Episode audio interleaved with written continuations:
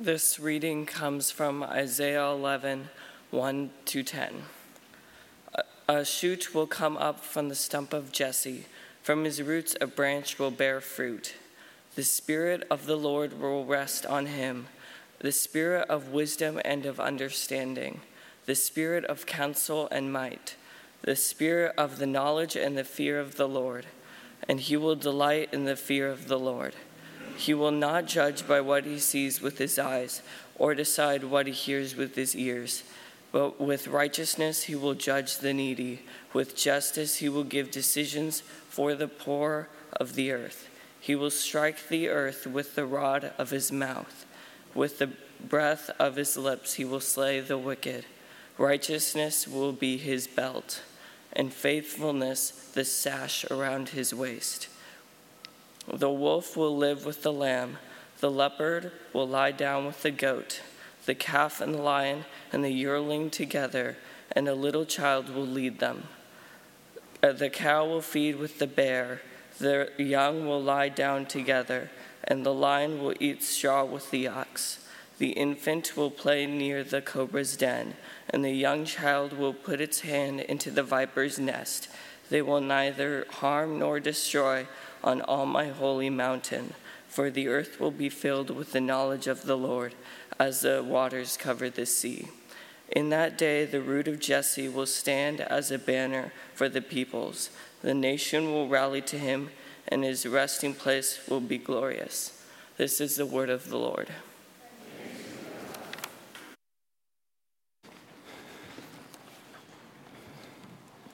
Well, last week uh, we traveled uh, east uh, for the holidays, and one of the things we got to do was drive through my hometown uh, to my brother who still lives there.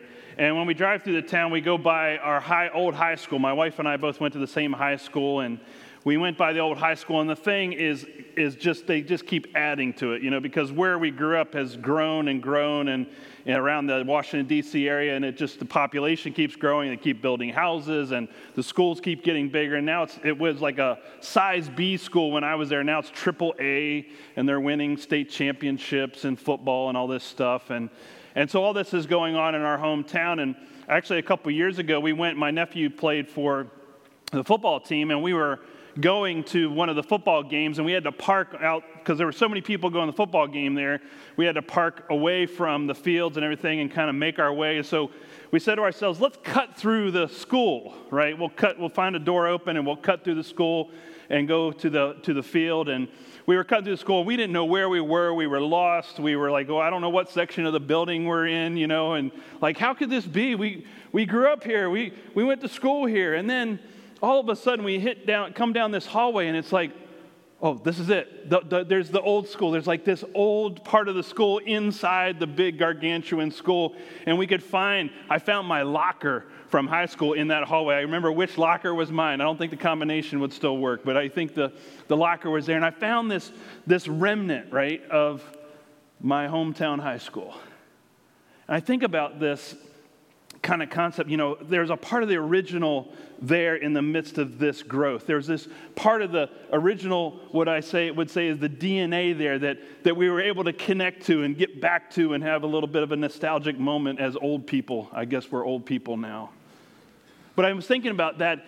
That's kind of what Isaiah is talking about. He's talking about this idea that this new king is going to come, but this new king is going to actually have old origins. This new king is actually going to come out of an old stump, an old root system. Not brand new, new tree, new seed, new uh, planting, but really that this shoot was going to come up, this branch was going to come up out of an old cut down stump. Think about it. That somehow God was going to bring about regeneration in this new king that was being, this Messiah that was being predicted by the prophet Isaiah in the, in the prophet Isaiah 700 to 750 BC. So Isaiah is talking about this future king, this future Messiah, and talking about what this person will be like. But the point that Isaiah is making is this person is going to come from old roots, from the branch, from the shoot of Jesse. Actually, it's interesting that um, in the town of Jesus, who, uh, all right, Sunday school question this morning. Where did Jesus, what's the hometown of Jesus? Jackson. What's that? Nazareth. Very good. Nazareth, right? A lot of people I thought might say Bethlehem. That's where Jesus was born, but he grew up in Nazareth. Nazareth, or Nazareth, the Hebrew word there comes from the same Hebrew word for branch or shoot. So he grew up in a town, in a rural town, in a hill town, where they were expecting the Messiah. they were expecting this branch to come from Jesse's lineage, from Jesse's tree. And Jesse, if you recall, a little bit more teaching this morning, but if you remember, Jesse was the father of the King David. And they lived in Bethlehem. That was their hometown where Jesus was born.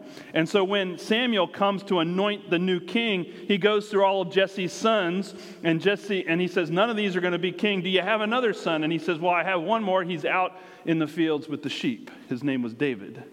And he anoints him king, and he becomes what who we know in the Old Testament as King David.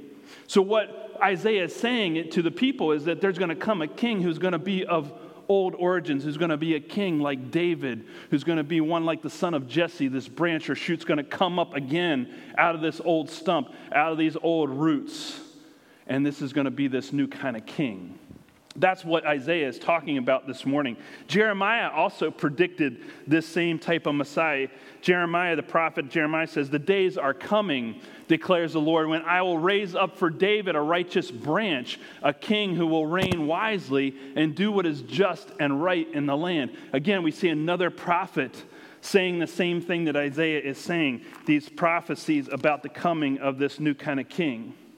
And so this is what's going on. Did you hear that we actually sang this this morning? Did you know we sang this this morning? Did you hear it? Maybe you didn't catch it. I know the people up here on stage caught it, right?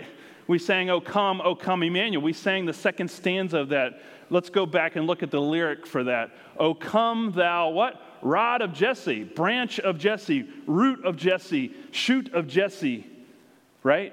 Free thy own from, free thy own from Satan's tyranny. We sang that this morning. And so that's what this season of Advent is about. This coming, right? Advent means coming. And so we're celebrating this idea that this new king is coming. So for us, though, we're on the other side of that, right? We're on the other side of celebrating that Jesus has already come. But at the same time, we're also looking to another coming of the king who will come and put things right in our world a world that's not in peace, a world that's not using wisdom and understanding. And we need this king today more than ever. So I wanted to unpack a little bit this spirit of a good king that we see here in the text. Isaiah describes kind of the attributes of this, this Messiah, this good king that will come. And so here's the, some of the attributes that Isaiah unpacks for us. First of all, it says that it's going to be the spirit of Yahweh is going to be upon this person, and that the spirit of wisdom and understanding was going to be, be one of the, the two of those attributes for this Messiah king and said the king actually, any king actually needs both wisdom and understanding because a king had to rule, make judgments, make decisions. And it was with the wisdom of Yahweh that this king would make those decisions. It's with the understanding of God and Yahweh that the king would make those decisions. And so there was this spirit led king that was going to be uh, uh, bringing them the good news. The second uh, pair of attributes is the next one is the spirit of counsel and might.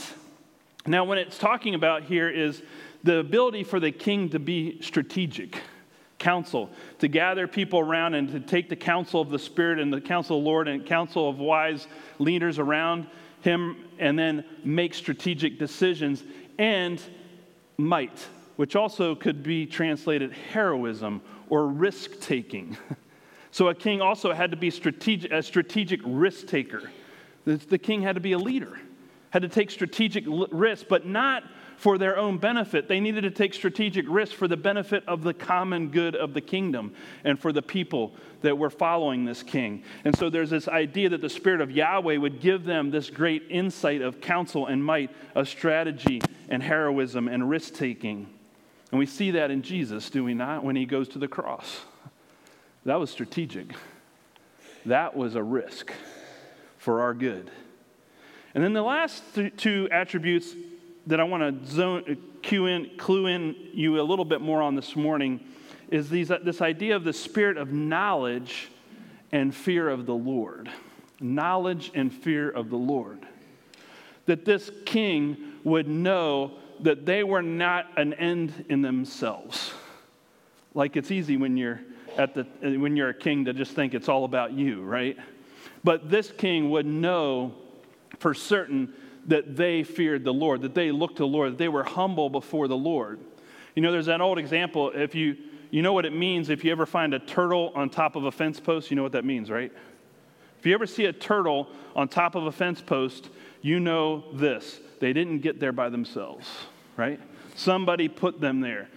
That's the fear of the Lord. That's the spirit of Yahweh saying the king will know that he, he did not get there on his own, right? God had placed the king in that position for the purposes of God, not for their own purposes, not for their own glory. And that's part of the fear of the Lord. A lot of times we get this idea of fear of the Lord and we think it's uh, sometimes it's about the fear that we experience, you know, when we're afraid of something or we're afraid of the darkness or we're afraid of heights or whatever that fear is. We think that may be the fear of the Lord. That's not what the fear of the Lord is. The fear of the Lord is more about awe and reverence.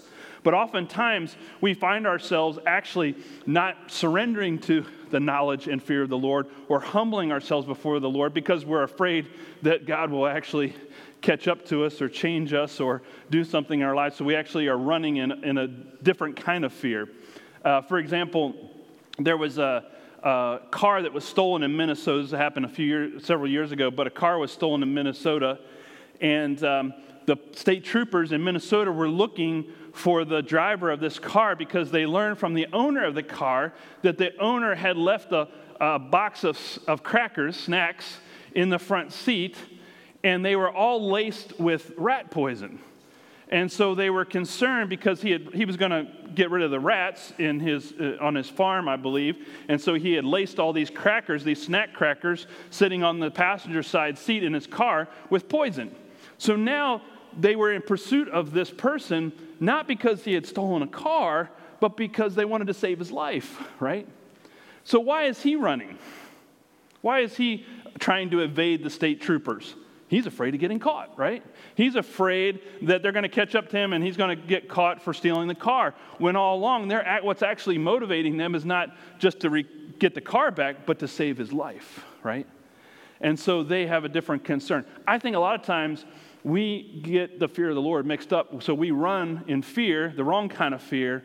Rather, the fear of the Lord causes us to our surrender ourselves to God and causes us to surrender ourselves in such a way and humble ourselves to God in such a way that we allow our lives to be saved, right?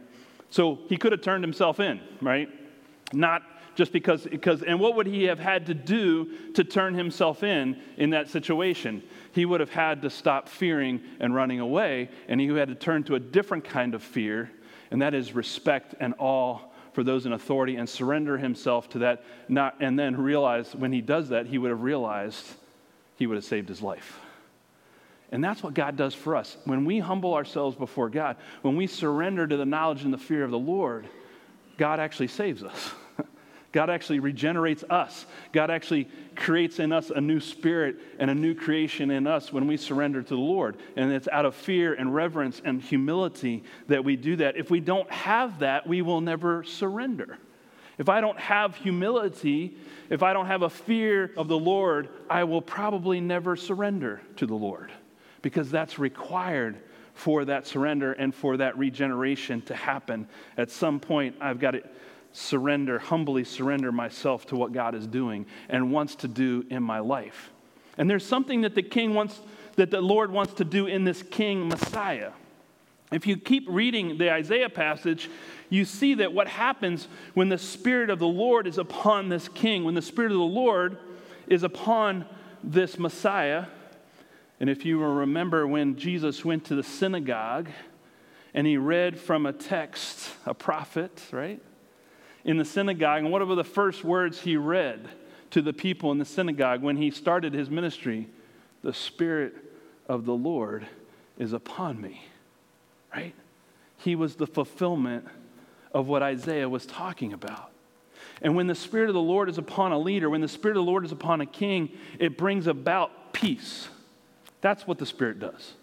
And you'll notice that when Isaiah describes the peace that people will experience, Isaiah actually uses a description of a rural village sheep, ox, Children, if you can imagine children sitting in the dirt who were exposed to cobras and vipers because they would be sitting on the ground and those vipers and uh, cobras would be on the ground. what's being described here is people living in a rural village, people who were herding sheep and taking care of cattle. And the description is of these, these prey and predator no longer being at odds with one another, but this peace that would exist in such a way that prey and predator would actually be in relationship with each other, would actually be at peace with each other. And so that's the description. And I think about the rural nature of that because a king also knew that if, if the people, the farmers, the agricultural community, the people in the village surrounding the city of the king were not cared for, were not taken care of, the city was in jeopardy. The leadership of the whole city was at jeopardy because if, if the rural farmers were not protected, if there was not peace in the land, and if they were afraid that they were going to be attacked, it would actually affect the whole kingdom.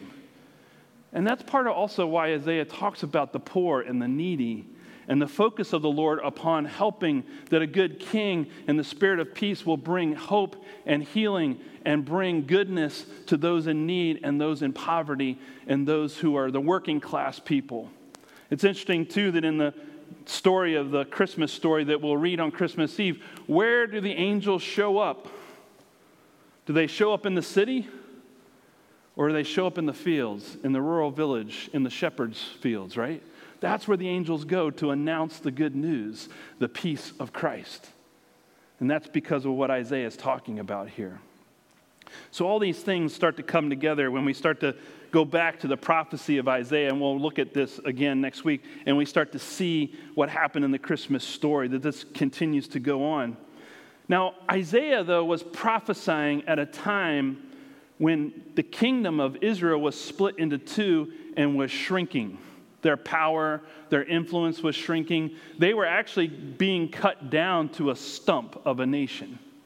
They were being taken out, basically, by the Assyrians and the Babylonians. And so during uh, Isaiah's time, he actually walked through the streets of Jerusalem naked. He would fit right into Seattle, I'm pretty sure. So, but the reason he did that was to call attention to the politics, right? The politics of his day, the, the policies they had with Egypt. He had some problem, God had some problems with how they were relating to Egypt and depending upon Egypt and seek and how the nation of Israel, the leaders of Israel, were seeking their own power and independence and they wanted to be a powerful nation like everybody else. Where God had called them as a nation to actually be a servant to the nations. Not a powerful nation, not an independent nation, but God had called them to be a servant nation, to bring good news, to bring light to a dark world, to be a peacemaker among the nations. And yet they had rejected that call.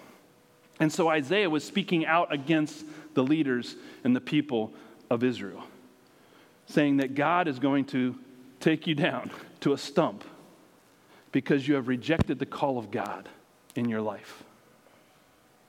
That's what Isaiah was saying. But Isaiah was at the same time also saying, There's going to be hope because I'm, we're going to raise up a new shoot out of this stump, a new branch out of this stump that will be a spirit led leader, a spirit led king that will regenerate the people of God. So think about this. So I was thinking about all this. You know, I've, I've done a lot of teaching this morning. Hopefully, you got it all. You, everybody took notes, right? So then I started thinking about what about us? What about today? You know, do we reject God's call? Do we reject God's role for our lives in pursuit of our own power and our own independence? Are we doing that? Is economics driving us at all right now? Are we maybe neglecting those in need around us because of our own economic situations and drives right now in what we call the Christmas season, right? What are we doing economically right now as, a, as people? what are we doing? I guess that's rhetorical. We're spending money, aren't we? We're spending. And that's because we have neglected our own spiritual development in this season based on another calendar called the commercial retail calendar. Anybody know what that looks like? Here's the retail calendar we're under right now. September begins what's called the Christmas creep. That's not a strange guy in a Santa suit. That's what that is, is this idea that retailers, especially big box retailers, are starting to put out Christmas decorations in September now, just a little bit, just a little bit to get us thinking about Christmas season, right? And it's called the Christmas creep because it keeps creeping earlier and earlier in the retail world, right? Then we have another special day in the retail calendar called Black Friday right? And we call it Black, Black Friday because stores, retailers go from being not profitable to profitable. They go from being in the red to being in the black. Notice that we've named it as a blessing for the retail industry, right? We're blessing the retailers. We're economically uh, taking care of our businesses. And so we call it Black Friday. Now, because of online, uh, sales as well. Now we have a whole new thing that's come about in my lifetime called Cyber Monday. And so we instead of working on Monday, we sit at our desks at our workplaces and we order online stuff. And we hope that our bosses don't see us doing this, right? So we're, we're going and we're buying and we're purchasing again online. And then just to make sure we don't feel too guilty, we have a Giving Tuesday where we then give to nonprofits. Uh, I love what. Um, um, I think it was Mike Popchuk. Mike said to me, he's like, We got this backwards, right? We need to have giving Tuesday before all the spending, not after. And I thought that was a great idea. It's true, because we now wait till after we've spent all this money to then, okay, what do I have left over to give to those? Um, and so that's what's going on, right? And so what's driving this is economics, right? Economics is driving this calendar and I think about this how we get caught up into this calendar, right? We get caught up into this spending and this economy and wanting to do these, all these wonderful things. And at the same time, are there people among us that are in need? Are there people among us that are in poverty? Are there people, are there places in the world where there is not peace, right? Let me show you another calendar called the church calendar or the religious calendar or the spiritual calendar. Starts with Advent, which is after Thanksgiving, by the way. And we spend four Sundays remembering that Christ came and that Christ will come again. And the season of Advent was originally meant, if we go back to the roots of it, if we go back to the original DNA of it, it was spiritual preparation for another day called Epiphany. So, the time of Advent was to prepare our hearts, to prepare our spirits, to get our lives rooted back and grounded to God in our spiritual lives, so that we could celebrate the coming of Christ on Christmas Day, and then we would actually celebrate for 12 days. What happened to that? Can you think about this? 12 days of gifts. What do you think, Jackson? What do you think? Good job. I think we ought to. Sh- no, I'm just kidding. But think about that. How, what, what do we do in those 12 days of Christmas? Instead of what we're doing in those 12 days of Christmas is actually what? We have one day of Christmas and then return gifts, go back to the retailers, do all the retail stuff, right? Whereas Christmas was meant, meant to be 12 days of celebration. That was, I wonder what it was like when we actually did that. I've never known that. But think about that, how that was celebration, and it all led up to another day called Epiphany, which is a fancy church word, word that you may or may not have heard, which re- reminds us it was a celebration of when the wise, the wise magi came to give gifts to Jesus, to give to the King. And it was a worship, worship and celebration. And all the spiritual preparation and Advent and Christmas that was going on for people, they actually, people would be baptized on Epiphany. So, Advent was a time of preparation to make room for Jesus in our hearts, in our minds. Let every heart prepare him room. We sing that. We sing that in one of our hymns, right? So, Advent is a time for us to make room for God, for Jesus, for the Spirit of Yahweh, the Spirit of God to be upon us and in our lives. That's why I'm so thankful that we're in church today. because this is a moment where we get to get back to our roots. And we also, as a church, some of the things you heard about today, you know, the giving tree, where we're going to help those in need. I think about Christmas Eve. Every year at Christmas Eve, we give away our Christmas Eve offering to those around the world in need. We don't keep it for ourselves. It is a reminder that we're to be a blessing to those in poverty. We're to be a blessing to those in need. This is not a season for getting more for ourselves, but it's really a season for being the, the Messiah, representing our Messiah, our King, Jesus. That's what we're called to do. So, my question, the question of this series is Are you ready for Christ? Miss. But the question really is Are you ready for Christ? Because Christ is coming again. And what will we be doing? when Christ returns the second time? What will Jesus find us doing when Jesus returns that next time? So, are you ready? Are you ready for Christ? What would Christ find in you and in your life today if Jesus were to show up today? Let's pray together.